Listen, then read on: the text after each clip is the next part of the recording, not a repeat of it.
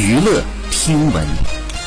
关注娱乐资讯。近日，网友爆料称，在夜店偶遇黄晓明，还有十几位美女陪同在侧，引发了争议。二月十七号晚上，黄晓明工作室在社交平台上发布声明，说近日部分网络用户在网络平台上公然散布关于黄晓明先生的不实信息，严重损害了黄晓明先生的名誉，请相关用户立即删除，停止传播相关不实信息。还表示，自二月四号起，黄晓明已经禁组拍摄，只有大年三十当晚回老家探望姥姥，初一即刻回到剧组开工，不存在现身夜店一说。好，以上就是本期内容，喜欢请点击订阅关注，持续为您发布最新娱乐资讯。